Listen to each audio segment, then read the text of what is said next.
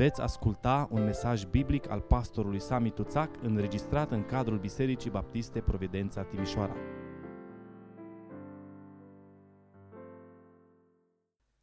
Vă invit să deschideți împreună cu mine Scriptura la Filipeni, capitolul 4, și vom citi versetul 5. Blândețea voastră să fie cunoscută de toți oamenii. Domnul este aproape. Amin. Vă rog să luați loc. Continuăm cu ajutorul Domnului în dimineața aceasta seria de mesaje Fii ceea ce Dumnezeu vrea să fii. Dacă ați urmărit cu atenție uh, mesajele acestea, ele urmează într-un fel ceea ce Apostolul Pavel spune în Galaten 5, 22-23, roada Duhului, din potrivă, este dragostea, bucuria, pacea, toate celelalte. Și ajungem astăzi la blândețe. Fiecare om care trăiește pe fața pământului are nevoie de alți oameni. Nimeni nu poate trăi singur. Majoritatea covârșitoare a oamenilor nici nu doresc să trăiască singuri. Fiecare om are nevoie de prieteni, de prieteni adevărați, de oameni care să fie lângă el. Cercetările constată că oamenii care au prieteni buni trăiesc mai mult. Foarte interesant, dacă o să căutați să vedeți, în secolul 20, a doua, cea mai bine vândută carte a fost următoarea. Cum să vă faceți prieteni și să deveniți influenți. Poate vă întrebați de ce?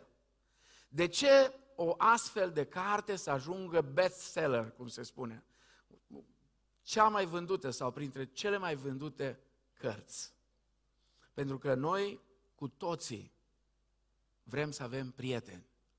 Vrem să avem oameni care să fie aproape de noi. Însă, aș vrea să vedem în dimineața aceasta că un om care are prieteni sau care dorește să aibă prieteni, trebuie el însuși să fie prietenos. Nu poți avea prieteni dacă tu nu ești prietenos. Nu se va apropia nimeni de tine dacă tu nu te apropii sau nu te deschizi față de ceilalți. Iar ca să fii prietenos, trebuie să fii o persoană plăcută. Nimeni nu-și dorește să se împrietenească cu cineva dacă mereu este ursuz, mereu e bosunflat, mereu e cu capsa pusă, mereu troznește ceva lângă el, mereu tună și fulgeră. Niciodată nu știi când bate vântul, când vine ploaia. Una din calitățile cele mai plăcute care fac o persoană să fie plăcută și prietenoasă este ceea ce Biblia numește blândețe. Ce înseamnă blândețe? Strict din cuvântul original care este folosit în Noul Testament, inclusiv aici unde spune blândețea voastră să fie cunoscută de toți oamenii. Așadar, strict din cuvântul acesta, blândețe înseamnă putere ținută sub control. Este cuvântul sau era cuvântul folosit pentru un armăsar sălbatic. Ați văzut vreodată cum arată un armăsar sălbatic? Poate ați văzut în filme. Eu am văzut și în realitate. Să nu stai în cale. Să nu stai în calea unui cal sălbatic, a unui armăsar sălbatic. Însă, armăsarul acela sălbatic poate fi îmblânzit, poate fi domesticit. Acum vă rog să rețineți, armăsarul îmblânzit are aceeași putere nu-i scade puterea. Are aceeași energie, exact energia și puterea care le avea înainte, ca și atunci când era sălbatic. Dar acum el poate fi strunit. Asta e, asta e ideea, asta e cuvântul de bază de la care pornește această trăsătură de caracter fantastică, și anume blândețea. Vă rog să rețineți, a fi blând nu înseamnă nici a fi bleg, nici a fi moale, nici a fi slab de înger. Unii au impresia aceasta, dar nu, nu despre asta este vorba. Poate ați observat, poate sunt doar două persoane în Sfânta Scriptură despre care se spune că au fost blânzi. Primul este Moise, în numeri, capitolul 12, cu versetul 3, și m-am uitat încă o dată în dimineața asta ca să mă conving că de fapt acolo nici măcar nu spune că Moise era blând, ci spune Moise era un om foarte blând. Era mai blând decât orice om de pe fața pământului. Și poate te întreb, m-am întrebat și eu, cum, Moise? Moise era blând? Moise, acela care a luat toiagul și a dat cu toiagul în stâncă pentru că a sărit muștarul? Da, Moise era un om blând. Și mai este unul, știți? Care e al doilea? Domnul Isus Hristos. În Matei, capitolul 11, cu versetul 29, spune, veniți la mine, voi toți cei trudiți și împovărați. Luați jugul meu, căci jugul meu este bun și sarcina mea este ușoară, căci eu sunt blând, spune Domnul, și smerit cu inima.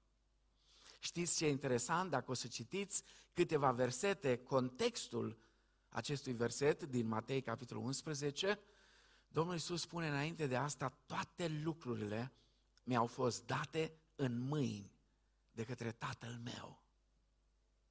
Într-un alt fel spus, Iisus vine și zice, tot universul este în mâinile mele. Acum încearcă să te gândești ce ai spune tu cu firea care o ai. Dacă tot universul, dacă toată autoritatea din universul acesta ar fi în mâinile tale și ar trebui să vii în fața unor oameni să te prezinți, ce ai spune? Ce ai spune? Bă, voi știți cine sunt eu? Voi știți ce autoritate am eu? Nu știi că ești în mâna mea, pot să-ți dau drumul sau să te omor? Îi spune Pilat lui Isus. Și Isus se uită la el cu milă, cu compasiune. Și spune, nu avea nicio putere dacă nu ți-ar fi fost date de sus. Dar Fiul lui Dumnezeu, atunci când vine și spune, toată puterea este în mâinile mele. Tatăl a dat totul, a pus tot universul aici. El continuă și spune, veniți la mine că eu sunt blând și smerit cu inima. Să aveți față de toți oamenii, spune o altă traducere a lui Filipeni 4 cu 5, să aveți față de toți oamenii o atitudine blândă. Blândețea înseamnă să te stăpânești în fața oamenilor. Ă, presupune mai degrabă să-ți alegi reacția față de oameni decât pur și simplu așa să explodezi. Pentru că tu nu ești o sticlă la care îi sare dopul. Nu ești o bucată de muștar care... Știți că săritul muștarului e sport național la români. Atenție, mai ales uneori ne scuzăm ieșirile de armăsari sălbatici, da? Avem uneori ieșiri de armăsari sălbatici și ne le scuzăm, știți cum? Ă, așa transformându-le în virtuți. Ă, nu pot să fiu ipocrit, trebuie să spun ce simt. Asta am simțit. Și ce dacă? Și ce dacă ai simțit asta? Dacă ești blând, atunci te controlezi. Dacă ești un om plin de Duhul Sfânt, pentru că vom vedea că în final blândețea este o roadă a Duhului, indiferent cât de mult muncim sau căutăm să învățăm blândețea. Și va trebui să o învățăm, pentru că în firea noastră, noi nici care nu suntem făcuți să fim blânzi. Cum putem învăța și exersa blândețea cu cei cu care venim în contact? Mai întâi, învață să fii înțelegător, nu pretențios. Dacă vrei să fii pretențios cu cineva, fii pretențios cu cel pe care l-ai văzut dimineața în oglindă când te-ai trezit. Cu ăla poți să fii pretențios cât vrei. Dar știți cum suntem noi? Noi suntem înțelegători cu noi. Îmi place de David. Când vine Natan la el și îi spune, fii atent ce s-a întâmplat împărate în împărăția ta. Era un om bogat, avea mii de oi și lângă el stătea un amărât, avea o mielușea, o ținea lângă el în pat împreună cu copiii, o ținea la pieptul lui. Și a venit cineva la el și în loc să taie din alea o mie a lui, a luat mielușeaua lui ăsta și a tăiat-o. Și David îi sare muștarul imediat. Cine face așa ceva în împărăția mea este vrednic de moarte. și Nathan, mă gândesc că nu i-a fost simplu, că îl știa pe David. Era maestru David la sărit muștarul. Îi spune Nathan, tu ești omul acesta. Când eram copil, am, țin minte, mi-a rămas în minte imaginea aceea. Circulau așa niște cartoteci, poate cei de vârsta mea sau un pic mai în vârstă vă amintiți. Era un fel de icoane baptiste. Aveam așa niște imagini din Biblie, frumoase, le purtam prin așa și David cu coroana lui stătea așa pe tron și Nathan ca profet nu poți să nu ai fața roșie așa. Nathan cu fața roșie, cu degetul așa arătător. Nu cred că a fost chiar așa. Cred că Nathan a venit foarte abil, i-a spus povestea, l-a făcut pe David să-și moaie inima și atunci a spus, tu ești omul acesta. Și știți ce spune David? Am păcătuit împotriva Domnului, Domnul să mă ierte. Bun, de ăla care a luat merușeaua, n-a păcătuit și el, păi el să nu-l ierte Domnul, numai pe tine? Așa suntem noi. Când e vorba de altul, mamă ce pretenții, vrednic de moarte. Când e vorba de noi, mamă ce înțelegere. Am păcătuit. Am păcătuit. Învață să fii înțelegător, nu pretențios. Spune Filipeni 2 cu 4, nu vă gândiți doar la interesele voastre, ci fiți preocupați și de alții, de ceea ce fac ei, traducerea Living Bible. Cum te porți cu oamenii care, de exemplu, îți oferă un serviciu? Noi nu avem neapărat o cultură a mersului la restaurant, cum au americanii sau alții, dar din când în când ne mai ducem. La un restaurant, la o cafenea, la o cofetărie, la o, știu. Cum te comporți cu persoanele acelea care vin să te servească, care îți ofer un serviciu, îți oferă un serviciu? Sau poate, mă rog, te duci la primărie, acolo multă lume e acră, e așa, cum, cum te comporți? Sau, eu știu, în altă parte, la gaz, la eu mai știu unde. Ești nepoliticos și pretențios? Ești indiferent și nepăsător? E foarte important să ne străduim să înțelegem pe cei care ne slujesc într-un fel sau altul. Și vă spun din experiență, atunci când îi tratezi cu respect, atunci când de la început, când ai intrat acolo, vine primăvara, nu mai știu ce să-ți facă. Nu mai știu cum să te servească mai frumos. Pentru că știți de ce? Ei înțeleg că îți pasă. Și atunci când cineva înțelege că îți pasă, te va trata regește. Mai este ceva. Primul loc unde putem exersa blândețea este acasă. La 1 Petru, 1 Petru, capitolul 3, vă rog să vă notați, pentru că foarte importante versetele astea.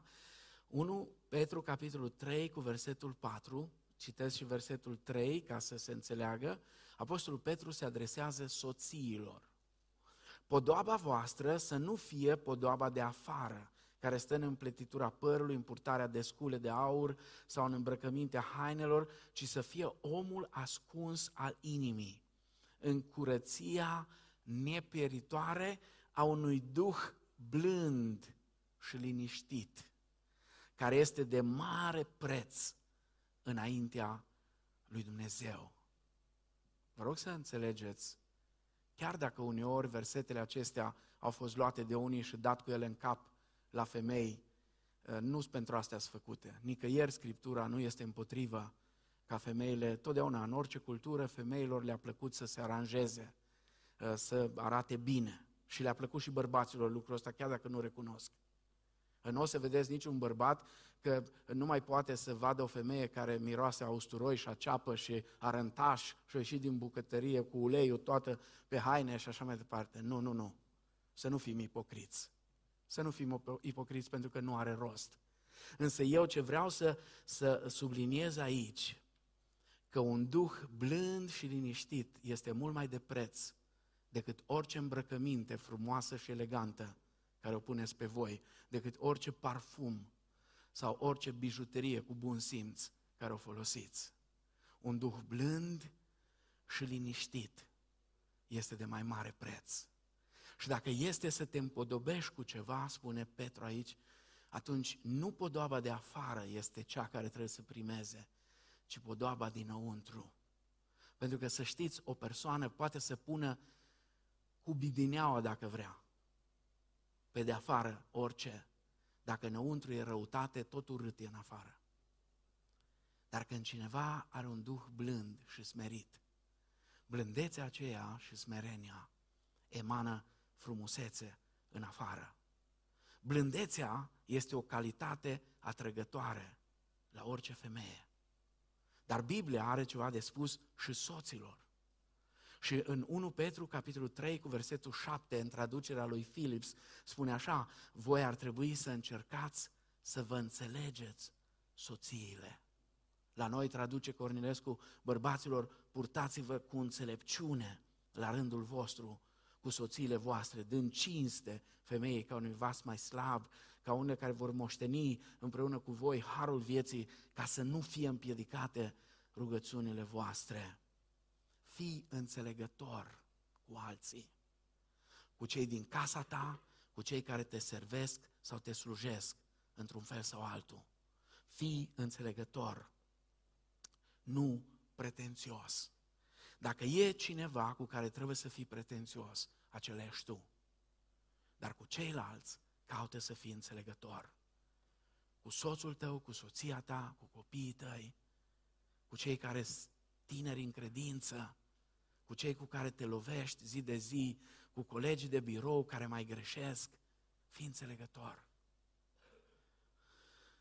În al doilea rând, învață să fii iertător, nu judecător. Învață să fii iertător. Atunci când cineva te dezamăgește, fii iertător, nu judeca. Fraților, spune Pavel, Galateni, capitolul 6, cu versetul 1. Chiar dacă un om ar cădea deodată în vreo greșeală, voi care sunteți duhovnicești, să-l ridicați cu Duhul blândeții. Cu Duhul blândeții. Dacă nu poți să te apropii de cineva care a căzut deodată într-o greșeală cu Duhul blândeții, mai bine lasă-l în durerea lui. E o expresie, știu, care o să fiu criticat pentru că am spus-o, dar nu o luați așa cum o gândiți voi, ci omul ăla are o durere, că de acolo, lasă-l cu durerea lui acolo, nu te du peste el dacă nu poți să te duci cu blândețe, că îi faci durerea de 10 ori mai mare. De 10 ori mai mare. S-au dus cei trei prieteni la Iov, cu filozofiile lor, cu toată știința lor, cu toată înțelepciunea și cu neprihănirea lor personală, adunate toate la un loc și l-au făcut varză pe Iov. Doar șapte zile, atât au făcut treabă bună, cât au tăcut din gură și au stat jos și au plâns. Dacă nu poți să te apropii de cineva cu blândețe când are probleme, lasă-l în problemele lui. nu te du acolo că îi faci mai mult rău. Lasă pe cineva care poate să se ducă fără să judece. Avem așa o, o tendință în ultima vreme, în, în creștinismul evanghelic din România și de peste tot, această tendință de a judeca și ne găsim, ne găsim și scuze, pentru că găsim versete, luăm versete care le scoatem din context și arătăm că a judecat și Isus și ăla a mai judecat și nu știu ce. Dacă vreți să vedeți esența a ce spune Scriptura despre a judeca pe alții, atunci luați tot ce spune Scriptura despre asta și puneți pe o hârtie sau cum vreți să le puneți și analizați-le. Și apoi veți vedea că în esență Scriptura spune aveți grijă la aspectele acestea. Spune să nu fii ispitit. Ia seama să, la tine să nu fii ispitit și tu. Ispita la care se referă Pavel poate fi ispita de a avea o atitudine critică, de a te arăta mai sfânt decât celălalt. Și atitudinea aceasta este o atitudine greșită pe care un creștin ar putea avea, ar putea o avea față de un frate sau o soră în Hristos care se luptă cu păcatul. Spune la Romani, capitolul 14 cu 1, primiți bine pe cel slab în credință și nu vă apucați la vorbă asupra părerilor îndoielnice. Nu te pune să faci teologie, să-l iei la întrebări pe la care e slab în credință, ajută-l să crească, dă-i lapte, că dacă îi dai hrană tare, îl omori, îl îneci. Pentru că îi dai prilej lui Satan să te atace și să ne atace în domeniile în care suntem slabi, atunci când începem să-i judecăm pe alții. Întreabă-te la modul serios, toți am trecut pe aici. Majoritatea dintre noi am făcut gafe. Dar cum reacționez față de oamenii care o dau în bară? Știți cum facem adesea? Mă uit așa la Denis și vorbim noi doi despre unul care a dat-o în bară. Bă, Denis, mi-e greu să spun, dar mă așteptam. La ăsta chiar mă așteptam. Asta e atitudine? Asta e atitudinea de creștin, mă așteptam. Să nu vă spun că sunt unii care atunci când cineva o dă în bară, așa-i trebuie. Așa-i trebuie, chiar și-o merită. A luat-o. I s-a întors. Te simți bine așa să ai un aer de superioritate, de sfânt acru? Sau auzeam recent o expresie care m-a distrat foarte tare de urzică cu batic. Da? Poți să fii urzică și fără batic. Dar în fine, în alte contexte, urzicile sunt cu batic și aricioaice și așa mai departe. La noi sunt fără. Sper că și fără urzici, nu numai fără batic. Vă amintiți reacția Domnului Isus față de femeia aceea adusă, prinsă în adulterul ei? Știți ce face Domnul Isus? Îi ia apărarea în public. O atitudine plină de sensibilitate. A apărat-o în fața celorlalți, dar în particular, în particular a discutat cu ea despre păcatele ei. Întrebarea este de ce creștinii de astăzi fac invers? De ce creștinii de astăzi fac invers? De ce atunci când ești în privat cu cineva care a greșit, nu-i spui nimic și apoi o spui în public? Isus a fost iertător și nu judecător. De ce ar trebui să nu-i judecăm pe ceilalți? Pentru că așa s-a purtat Hristos cu noi. Așadar, primiți-vă, în original spune, acceptați-vă unii pe alții. Roman 15 cu 7. Cum v-a acceptat și pe voi Hristos spre slava lui Dumnezeu. V-ați gândit vreodată câte ifose de ale noastre suportă Dumnezeu în fiecare zi? Dumnezeu suportă foarte mult din partea noastră. Oare nouă de ce ne este așa de greu să suportăm defectele altora? Mă știți unde s-ar putea să fie problema? Cu cât cunoști mai mult Harul lui Dumnezeu față de tine și cu cât îl recunoști mai mult, cu atât vei fi mai iertător și mai plin de har față de alții.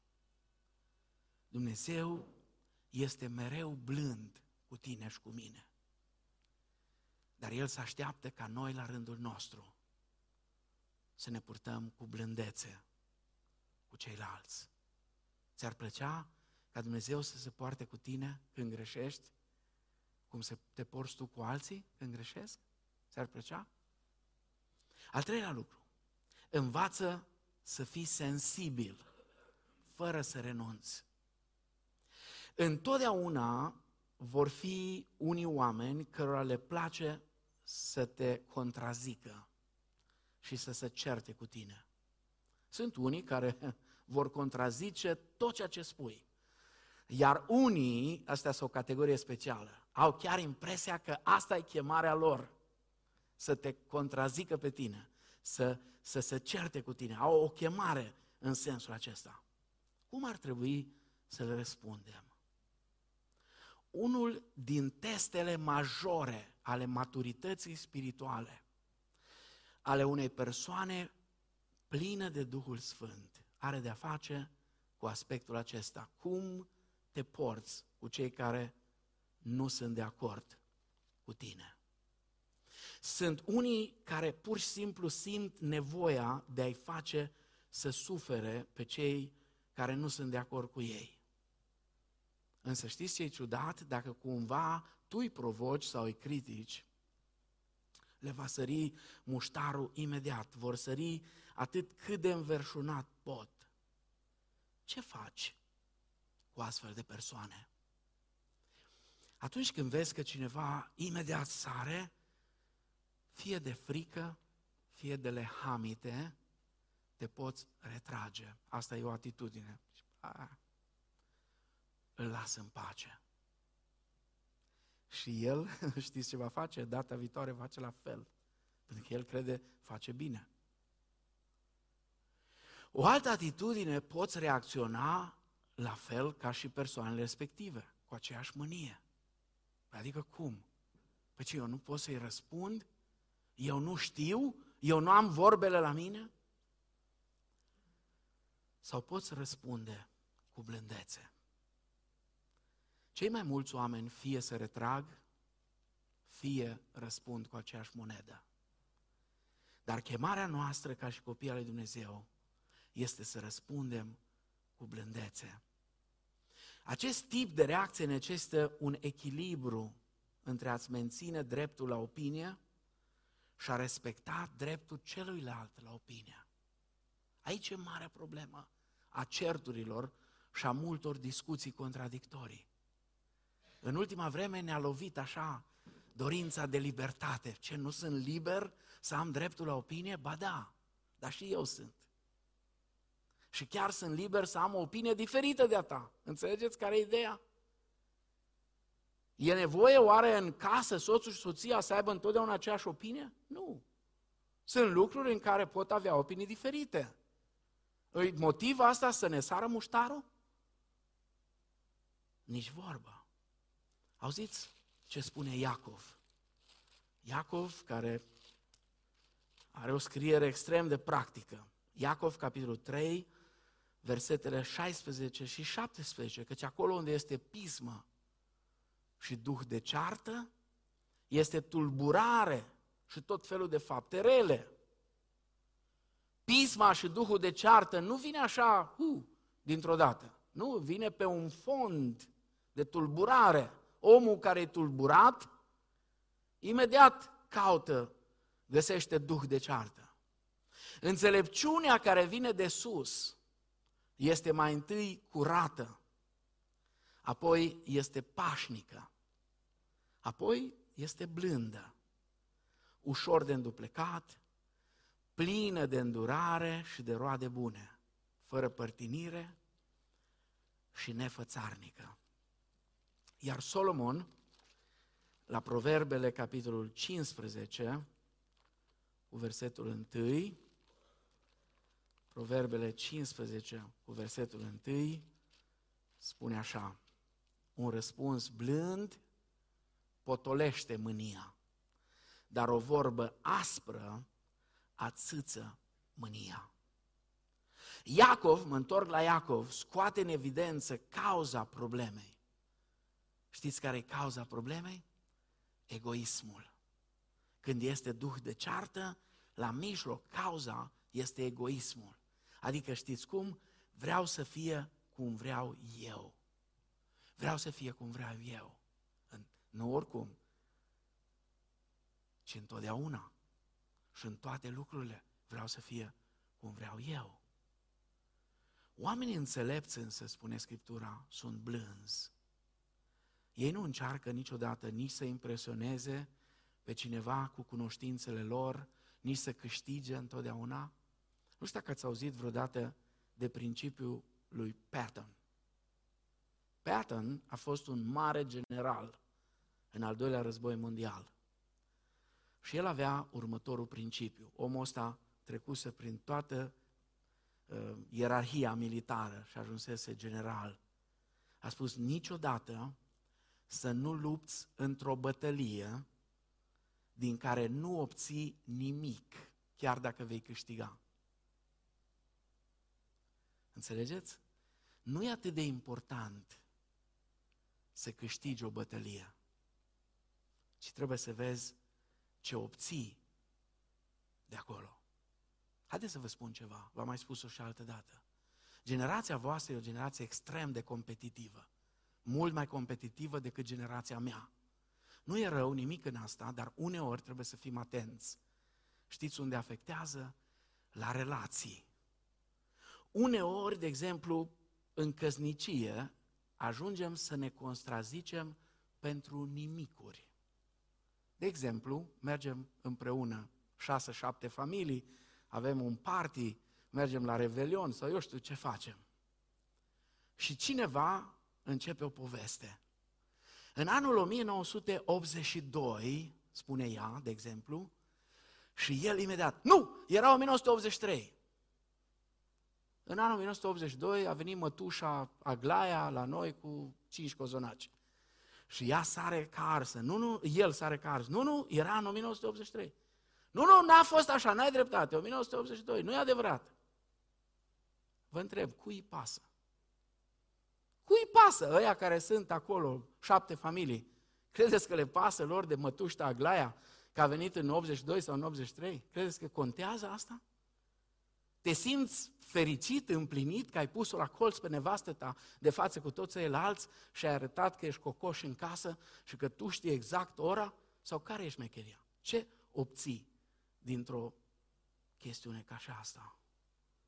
Relația dintre soț și soție este mult mai importantă decât o prostie. Uneori, în domeniul bisericesc facem așa.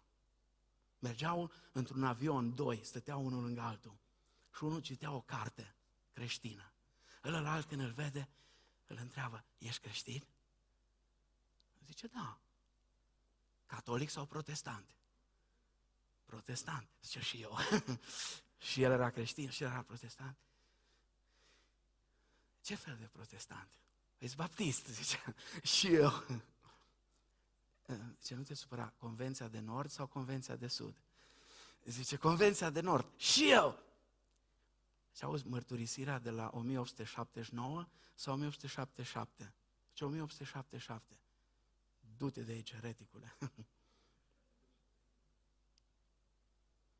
Blândețea este abilitatea de a nu fi de acord cu cineva într-un mod politicos. Apostolul Pavel spune că blândețea este o calitate a unui lider spiritual. La 2 Timotei, capitolul 2, versetele 24 și 25. Și robul Domnului nu trebuie să se certe, ci să fie blând cu toți, în stare să învețe pe toți, plin de îngăduință răbdătoare. M-am întâlnit zile trecute cu un prieten bun care face o lucrare extraordinară. Și printre altele mi-a spus, mă întreb dacă Domnul mă cheamă să fiu păstor. Și am spus, dragul meu, ascultă-mă cu mare atenție. Primul lucru și cel mai important, dacă crezi că Domnul te cheamă să fii păstor, trebuie să te asiguri că ești gata să predici cuvântul lui Dumnezeu în fiecare duminică. Duminică de duminică. Dimineața și seara, dacă e nevoie, în funcție de tradiția fiecarei biserici. Apoi trebuie să predici la fiecare înmormântare, la fiecare nuntă, la fiecare uh, binecuvântare, la fiecare eveniment important din viața fiecărui membru din biserică. Dar al doilea lucru care trebuie să-l reții, dacă vrei să fii păstor, ascultă-mă aici, asta nu-i chemarea nici a soției tale, nici a copiilor tăi, nici a comitetului cu care vei lucra, a nimănui, doar a ta, ca păstor. Tu, ca păstor, trebuie să înghiți pe toți cu pene cu tot. Dacă nu poți să faci asta, dacă nu poți să înghiți cu pene cu tot, nu te băga în chestia asta. Dar dacă crezi că poți, auziți ce zice aici? Robul Domnului să fie blând cu toți, cu toți, în stare să învețe pe toți, plin de îngăduință răbdătoare, să îndrepte cu blândețe pe potrivnici în speranța că Dumnezeu le va da pocăința ca să ajungă la cunoștința adevărului. În al patrulea rând, dacă vrei să vezi cum e cu blândețea, învață să primești îndreptarea, nu o refuza. Când cineva încearcă să te îndrepte, fi dispus să primești învățătura. Zice Iacov, la Iacov, capitolul 1, cu versetul 19. Știți bine lucrul acesta, preiubiții mei frați. Orice om să fie grabnic la ascultare, încet la vorbire, zăbafnic la mânie.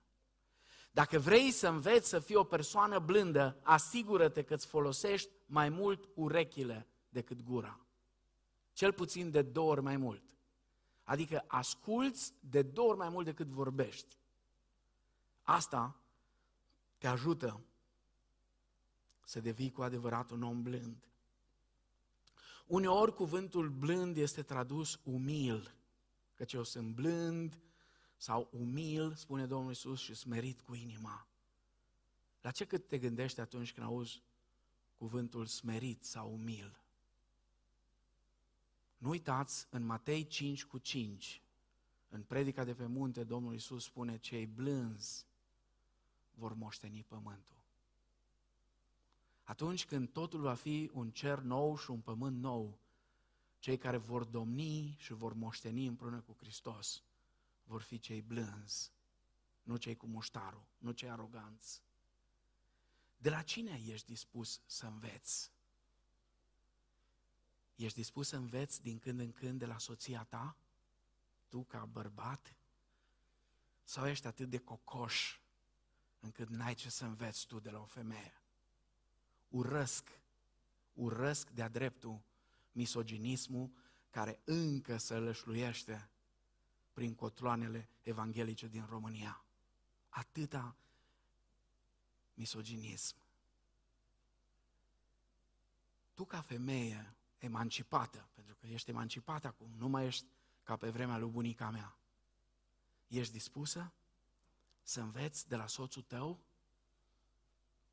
Da, nu-i perfect, dar Dumnezeu l-a pus într-o poziție în care are o autoritate pe care trebuie să o folosească înspre binele întregii familii. Vă întreb, suntem uneori gata să învățăm unii de la alții? Mai mult decât atât, suntem gata să învățăm de la copiii noștri? Da, copiii sunt gata și pot să ne învețe o mulțime de lucruri. Una din lucrurile fantastice care le învățăm de la copii este următorul, unul din lucrurile fantastice. Ei când se înceartă, repede se împacă. Cum se ceartă, așa să și împacă. Nu o să auzi un copil de 4-5 ani să spună, știi ceva, nu vorbesc cu vecinul de 5 ani. Că mi-a mutat răzorul două palme mai încolo, de cinci ani nu vorbesc cu el, nici nu pot să-l văd. Ați auzit vreun copil spunând așa ceva, că nu poate vorbi cu vecinul de, cu care a venit la tine cu cucuiul? Pe cine ți l-a făcut? Georgica mi l-a făcut. Oi, m-a bătut Georgica. Mâine după masă când te uiți, unde e copilul meu? Cu Georgica. Se joacă, se pupă, se îmbrățișează. Oare putem învăța de la ei? Domnul Iisus a zis că da. Într-una din zile, știți ce a făcut? Contrar cu mersul vremurilor și a culturii. A luat un copil și l-a așezat în mijlocul lor. L-a pus așa în mijlocul lor. Și a zis, dacă nu vă veți preface ca un copilaș, cu niciun chip, nu veți intra în împărăția lui Dumnezeu. Blândețea va fi dispusă să recunoască când a greșit. Știți, nenumărate relații s-ar fi putut salva și încă se pot salva doar cu următoarea expresie. A fost totuși vina mea. A fost vina mea. Eu am greșit. Îmi pare rău că am greșit. Te rog să mă ierți. Al cincilea lucru, învață să fii unul care inițiază acțiunea. Atunci când cineva te rănește, fii gata să acționezi, nu să reacționezi. Blândețea este abilitatea aceea de a face față jignirilor fără a plăti cu aceeași monedă. Este abilitatea aceea de a absorbi șocul fără a lovi înapoi. În predica de pe munte, Domnul Isus numește asta întoarcerea celuilalt obraz.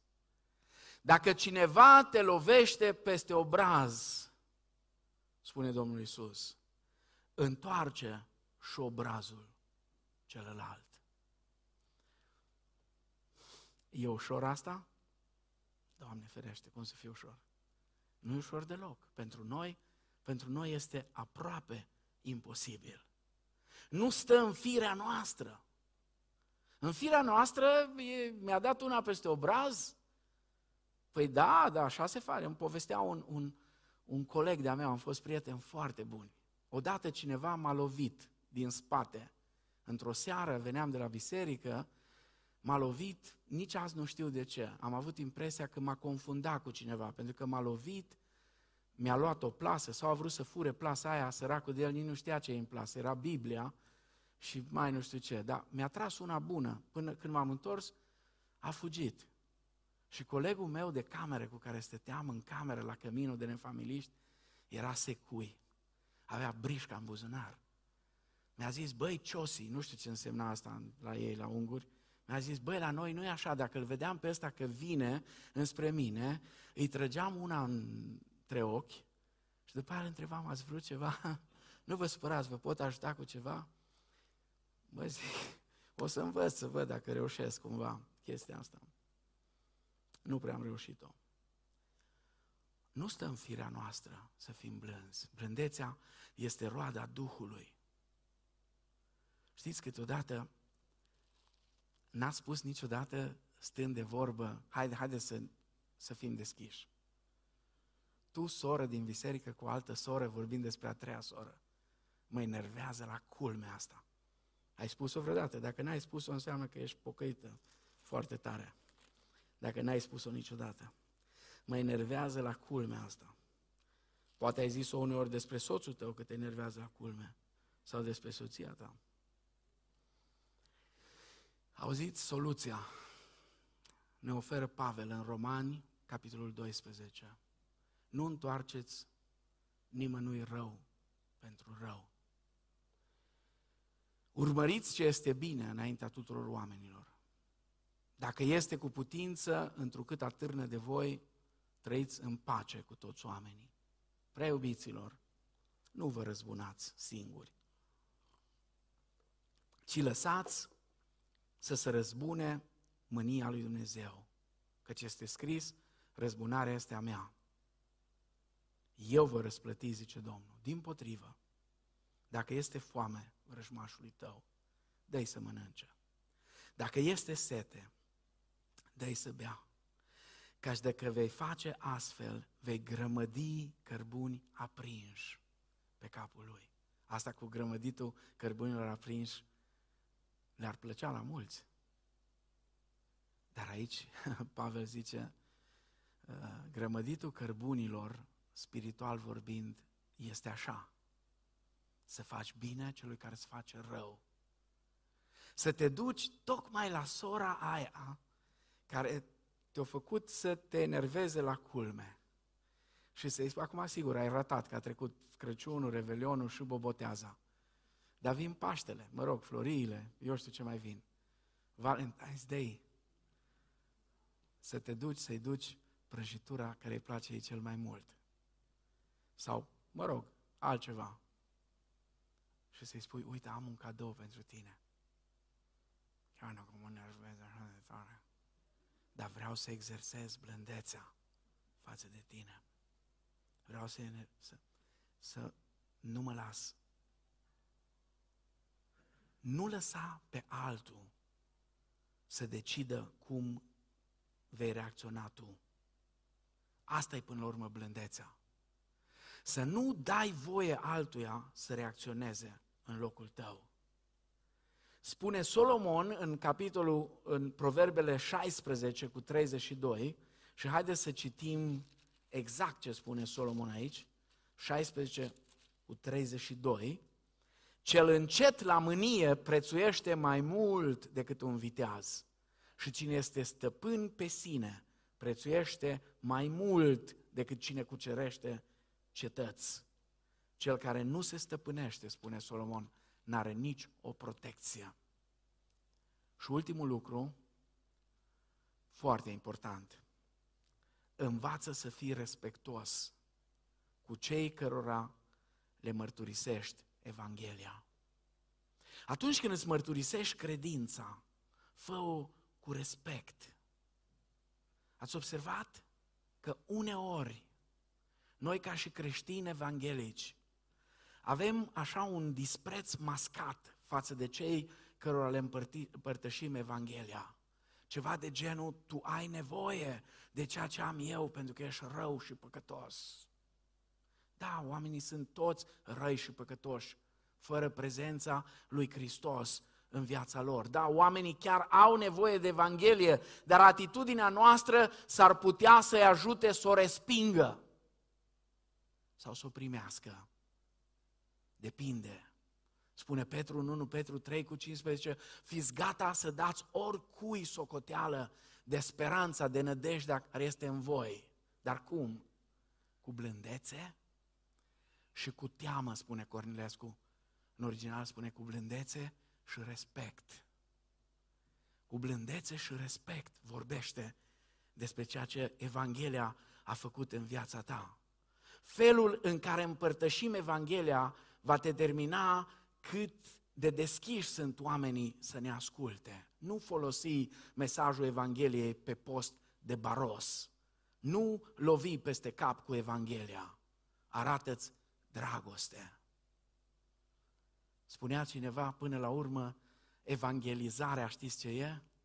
Un cerșător îi spune altui cerșător unde se găsește pâine. Avantajul tău care ai primit Evanghelia că ești cerșătorul care deja ai aflat unde e pâinea. Acum, dacă vrei să-l ajuți și pe altul, du-te la el și spune așa frumos că ai găsit pâine. Domnul Isus era blând, dar pentru el blândețea era în firea lui, în felul lui de a fi. Noi din cauza păcatului, el era fără păcat, noi din cauza păcatului nu avem în firea noastră, în felul nostru de a fi, să fim blânzi. De aceea, chemarea este să o învățăm. Când înveți blândețea însă, știți ce veți descoperi? Vei fi un pic mai relaxat. De obicei, oamenii blânzi sunt un pic mai relaxați. Vei suporta loviturile mai ușor. Nu vei căuta întotdeauna să dovedești că ai dreptate sau că tu nu greșești. pentru că n-ai nevoie de asta. Făți o analiză serioasă în dimineața asta. În ce relații este dificil să fii blând? Vorba fratelui Marcu, zi, soră, cu soacra? nu, da. Cei din familie? Cu cei de la servici? Cu cei de la biserică?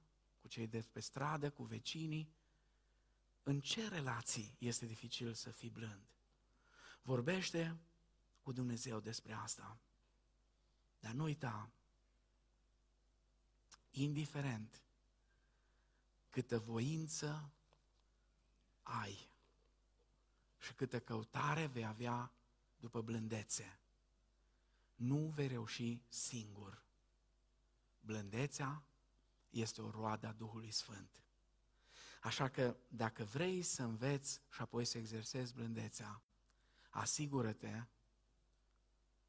că Duhul Sfânt locuiește în toată plinătatea Lui în viața ta, că îți controlează pornirile, că îți conduce viața, că Duhul Sfânt este Cel care te conduce în deciziile care le iei, în atitudinea care o ai în fiecare zi. Și nu uita niciodată, chiar dacă în primă fază pare cumva că cei blânzi pierd mereu, la final de tot, cei blânzi vor moșteni pământul. Dacă cumva n-ai răbdare să aștepți până atunci, atunci înseamnă că mai ai de lucrat și la îndelungă răbdare. Dar nu uita, Domnul Iisus ce a promis, El se ține de cuvânt, așa va fi. Răsplata pentru blândețea ta o vei primi dacă nu aici, acolo, dacă nu acum,